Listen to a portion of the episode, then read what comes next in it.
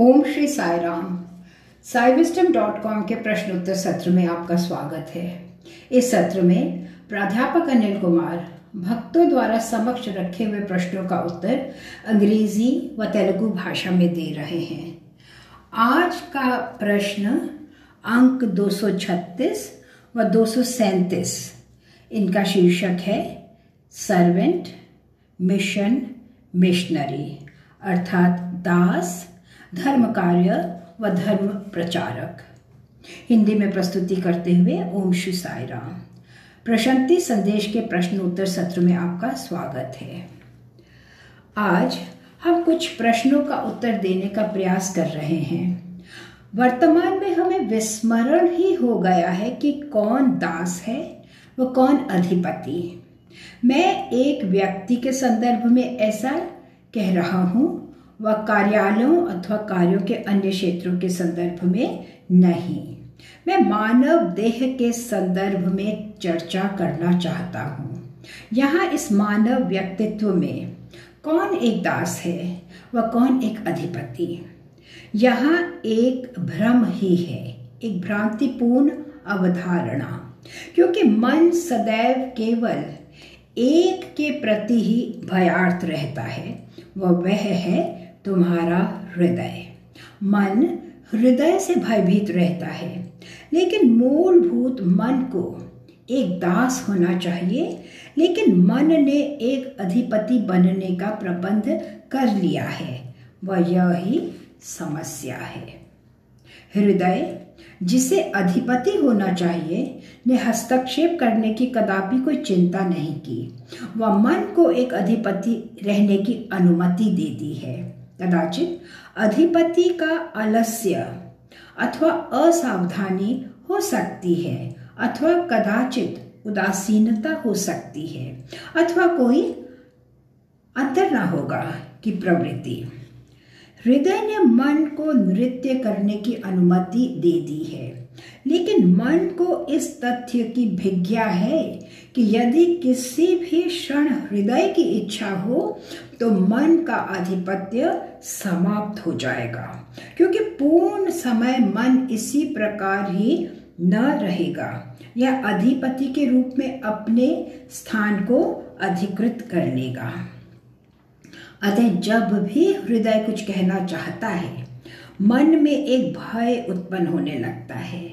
मन प्रेम से अति भयभीत रहता है। मन विश्वास से अति भयार्थ रहता है। मन उस समझ से अति भयभीत रहता है, जिस किसी का भी हृदय से संबंध हो। क्योंकि मन का आधिपत्य स्वभाव का एक भाग नहीं, स्वाभाविकता हृदय ही अधिपति होता है। मैं आवृत्ति करता हूँ, हृदय ही स्वाभाविकता अधिपति होता है। लेकिन यह एक समस्या है। क्योंकि हृदय अपना आधिपत्य इतनी निश्चितता से अनुभव करता है, इतनी निश्चितता से कि यह कदापि, स्वयं को कदापि हट धर्मी न बनाएगा।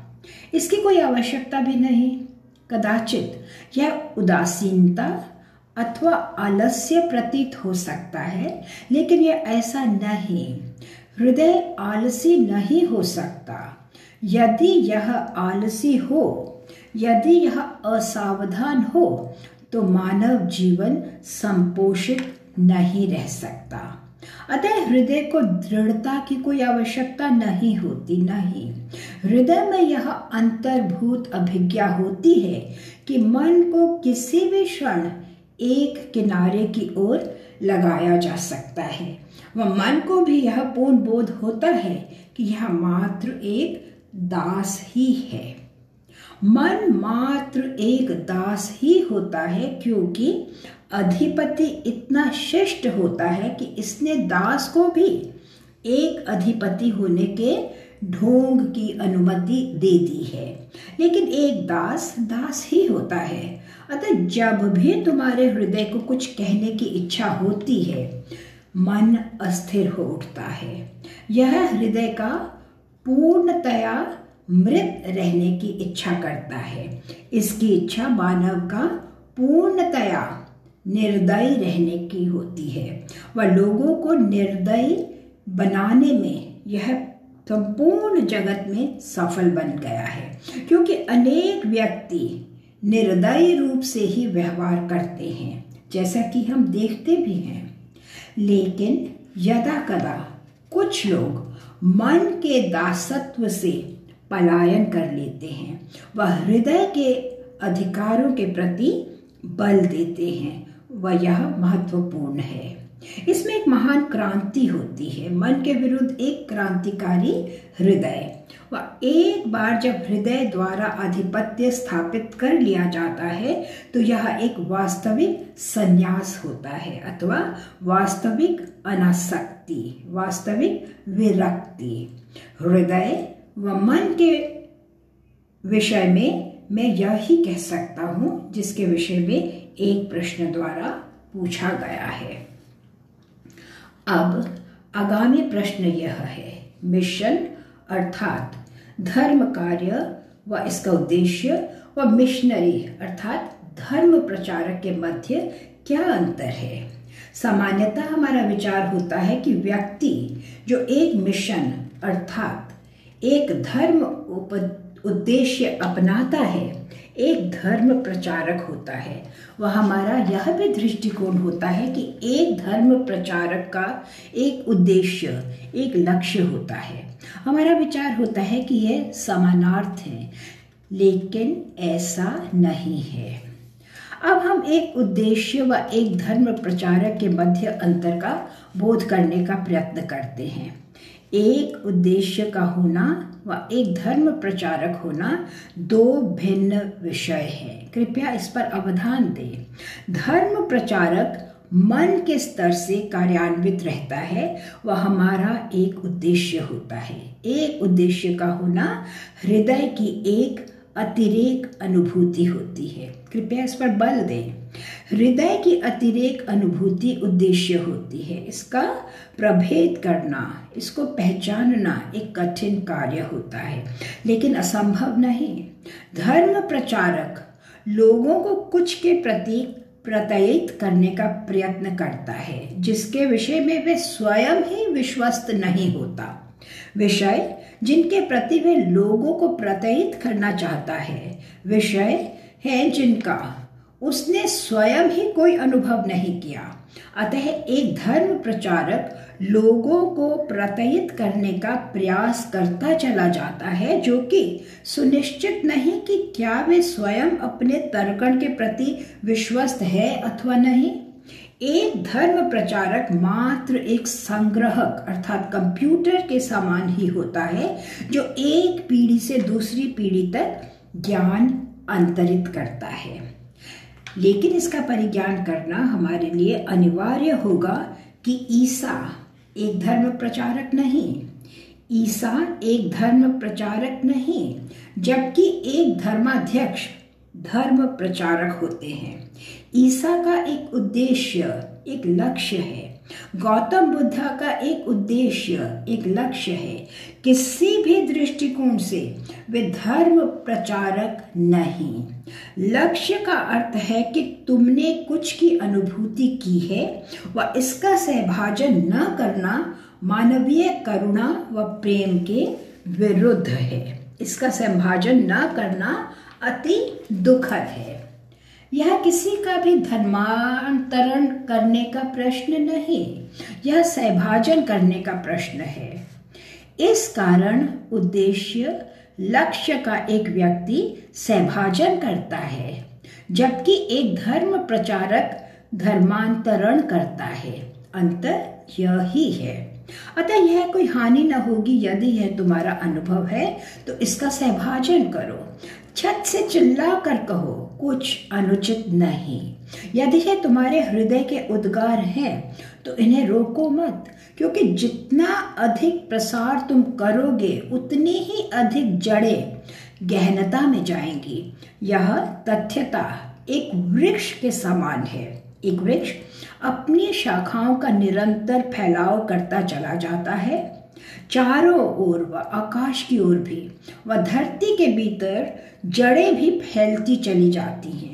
यदि तुम्हारा कुछ ऐसा अनुभव है जिसके विषय में तुम्हारी मान्यता है कि यह लोगों की तृषा की तुष्टि करेगी तो प्रत्येक संकट मोल लो। इसके प्रति चर्चा करो, गायन करो, नृत्य करो, समस्त करो जो भी तुम कर सकते हो। यदि जगत की भावना हो कि तुम एक विक्षिप्त हो तो चिंतित मत रहो। जितना अधिक तुम अपने अनुभवों का सहभाजन करोगे, उतना अधिक गहन यह तुम्हारे हृदय में समाने लगेगा। वह अधिक पुष्ट पुष्ट, दृष्ट, दृढ़ हो उठेगा। तुम्हारा व्यक्तित्व एक महान शक्ति बन जाता है, लेकिन एक धर्म प्रचारक कदापि मत बनो। कदापि एक धर्म प्रचारक मत बनो। एक धर्म प्रचारक मात्र एक दास ही होता है। एक निस्सहाय दास ही, यथा तथ्य अन्य दासों के समान। वह अपना वेतन प्राप्त करता है व उसका प्रसारण प्रसारण करता है जो भी उसकी इच्छा हो।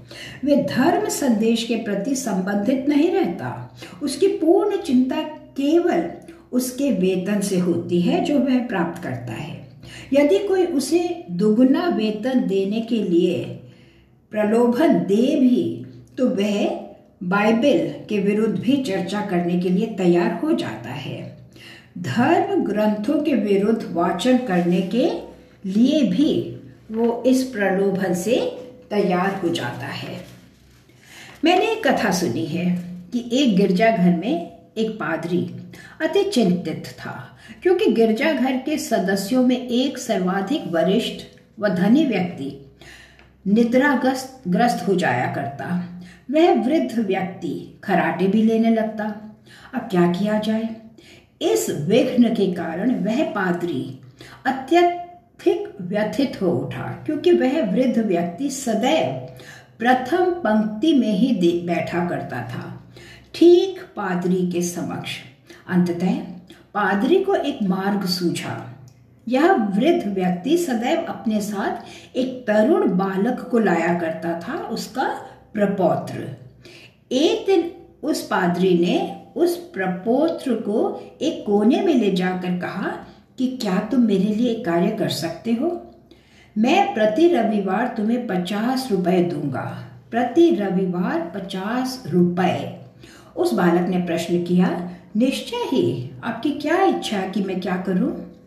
अब उस पादरी ने कहा, तुम्हें कुछ अधिक करने की आवश्यकता नहीं। जब भी वह वृद्ध व्यक्ति खराटे लेने लगता है तो तुम्हें उसे केवल धीरे से कोहनी मारकर निद्रा से जागृत करना होगा। उसकी निद्रा एक समस्या नहीं।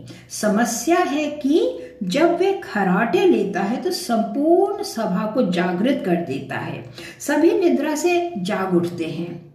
क्या किया जाए? मेरे पास अधिक धर्म उपदेश नहीं, केवल तीन ही हैं। अतः मैं नहीं चाहता कि लोग जागृत रहें। अन्यथा वे सभी उबने लगेंगे। तनिक देखो तो वे स्वयं के प्रस्तुतिकरण के प्रति ही भयभीत है। उस बालक ने प्रसन्नता पूर्वक कहा कि हाँ मैं निश्चय ही ऐसा करूँगा। लेकिन आपको कुछ अग्रिम राशि देनी होगी। अग्रिम राशि? बालक ने कहा, व्यापार तो व्यापार ही है। यह विश्वास का प्रश्न है यह धर्म का प्रश्न नहीं? आप मुझे पचास रुपए दें व तदंतर आगामी रविवार मेरा कार्य देखें। रविवार को उस बालक ने अति उत्तम किया। उसने उस वृद्ध व्यक्ति को तनिक भी निद्रा न करने दी। जब भी वह तनिक निद्राग्रस्त होता तो ये बालक उसे कोहनी मारने लगता। उस वृद्ध व्यक्ति ने बालक की ओर देखकर कहा, क्या परेशानी हो रही है तुम्हें? वह वह बालक उसकी ओर न देख, पादरी की ओर देखने लगता। मानो वह उसके उपदेश का तन्मयता से श्रवण कर रहा हो, वह अन्य से असंबंधित होने का स्वांग भरने लगता। वास्तव में ही एक अति उत्तम अभिनय व ढोग गिरजाघर से बाहर आने पर वृद्ध व्यक्ति ने अपने प्रपौत्र से कहा, तुम दुष्ट, मुझे तुम्हारी क्या आवश्यकता है? पूर्ण रात्रि अपनी वयस के कारण मैं निद्रा नहीं कर सकता। सप्ताह में यह एक बार ही होता है कि मैं निद्रा कर सकूँ, व तुम इसमें विघ्न डालते हो। क्या हो गया है? तुम्हारे मन में क्या दोषपूर्ण हो रहा है? क्या तुम इतने धार्मिक हो गए हो? कि इसका श्रवण कर रहे हो? मानो तुम्हें उसका बोध हो रहा हो, जो कुछ भी कहा जा रहा है। तदंतर उस बालक ने कहा, यह धर्म का प्रश्न नहीं। इस कार्य के लिए मुझे पचास रुपए मिलते हैं। पादरी ने मुझे एक दिन के लिए अग्रिम राशि भी दी है। आगामी रविवार के लिए मैं पादरी के पास अग्रिम राशि लेने के लिए जा रहा हूँ। वह उसने अपने पितामह को समस्त विवरण दिया। उस व्यक्ति ने कहा, क्या? अब मैं तुम्हें एक सौ रुपए दूँगा, लेकिन मेरी निद्रा में विघ्न मत डालो। बालक इसके लिए तैयार होकर कहता है, ठीक है, अब आप मुझे इसके लिए अग्रिम राशि दीजिए। उसने अग्रिम राशि ले ली। आगामी रविवार, वह पादरी अत्यधिक आश्चर्यचकित था। अनेक बार उसने संकेत करते हुए उस बालक से प्रश्न किया, लेकिन वह बिना पादरी की ओर देखे अन्यत्र चारों ओर देखता रहा। क्या हो गया था उस बालक को? कदाचित इस कारण कि मैंने उसे अग्रिम राशि नहीं दी। संभवतः इसी कारण वे कुछ नहीं कर रहा। उसकी भावना थी कि संभवतः अन्य कोई न बोध कर सकेगा कि क्या संकेत वह उस बालक को देने का प्रयास कर रहा था। लेकिन बालक ने कहा, क्या समस्या है? सभा के पश्चात पादरी ने बालक से प्रश्न किया, क्या समस्या है? क्या तुम तो मात्र पचास रुपए के लिए मेरा विश्वास नहीं कर सकते? यह लो ये रहे पचास रुपए। बालक ने कहा, यह आपके पचास रुपए का प्रश्न नहीं। उन महान वृद्ध व्यक्ति ने मुझे एक सौ रुपए दिए हैं कि मैं उन्हें अशांत ना करूँ। अब यदि आपकी इच्छा है तो यह आप पर निर्भर करता है। अर्थात वह बालक अधिक की अपेक्षा कर रहा था। पादरी ने कहा, मैं एक निर्धन व्यक्ति हूँ। यदि मैं तुम्हें इसी प्रकार ही देता रहा वह वृद्ध व्यक्ति इसको दो गुना करता चला गया तो मैं ये वहन नहीं कर सकता। वह एक धनी व्यक्ति है। बालक ने कहा, व्यापार व्यापार ही है। यदि आप एक सौ से अधिक नहीं दे सकते तो न केवल मेरे प्रपितामह ही खराटे लेंगे, मैं भी खराटे लेने लगूँगा। व तदंतर आप वहाँ वास्तविक अस्त व्यस्तता देख सकते हैं। इस परिस्थिति में न केवल आपको वृद्ध व्यक्ति के कारण मुझे राशि देनी होगी, आपको मेरे लिए भी विलक से देना होगा। पचास रुपए मेरे लिए व डेढ़ सौ रुपये वृद्ध व्यक्ति के लिए। केवल दो सौ ही, परंतु यह प्रति रविवार परिवर्तित होती रहेगी। यह निर्भर करेगा कि किस प्रकार व्यापार उन्नति करता है। एक धर्म प्रचारक, एक निर्धन दास होता है। ईसाई धर्म उसे वेतन देता है। वह ईसाई धर्म में विश्वास रखता है। यदि कोई उसके समक्ष अधिक राशि का प्रस्ताव रखे तो उसे यह स्वीकरणीय होगा। लेकिन उद्देश्य, लक्ष्य का एक व्यक्ति नितांत भिन्न होता है। तुम उसे परिवर्तित नहीं कर सकते। तुम उसे सूली पर चढ़ा सकते हो, परंतु परिवर्तित नहीं कर सकते। एक उद्देश्य, धर्म उद्देश्य व एक धर्म प्रचारक में यह अंतर होता है। हमारा एक लक्ष्य, एक उद्देश्य होना चाहिए, ना कि हमारा एक धर्म प्रचारक होना। आप सभी का धन्यवाद। पुनः भेंट होगी साई राम जय साई राम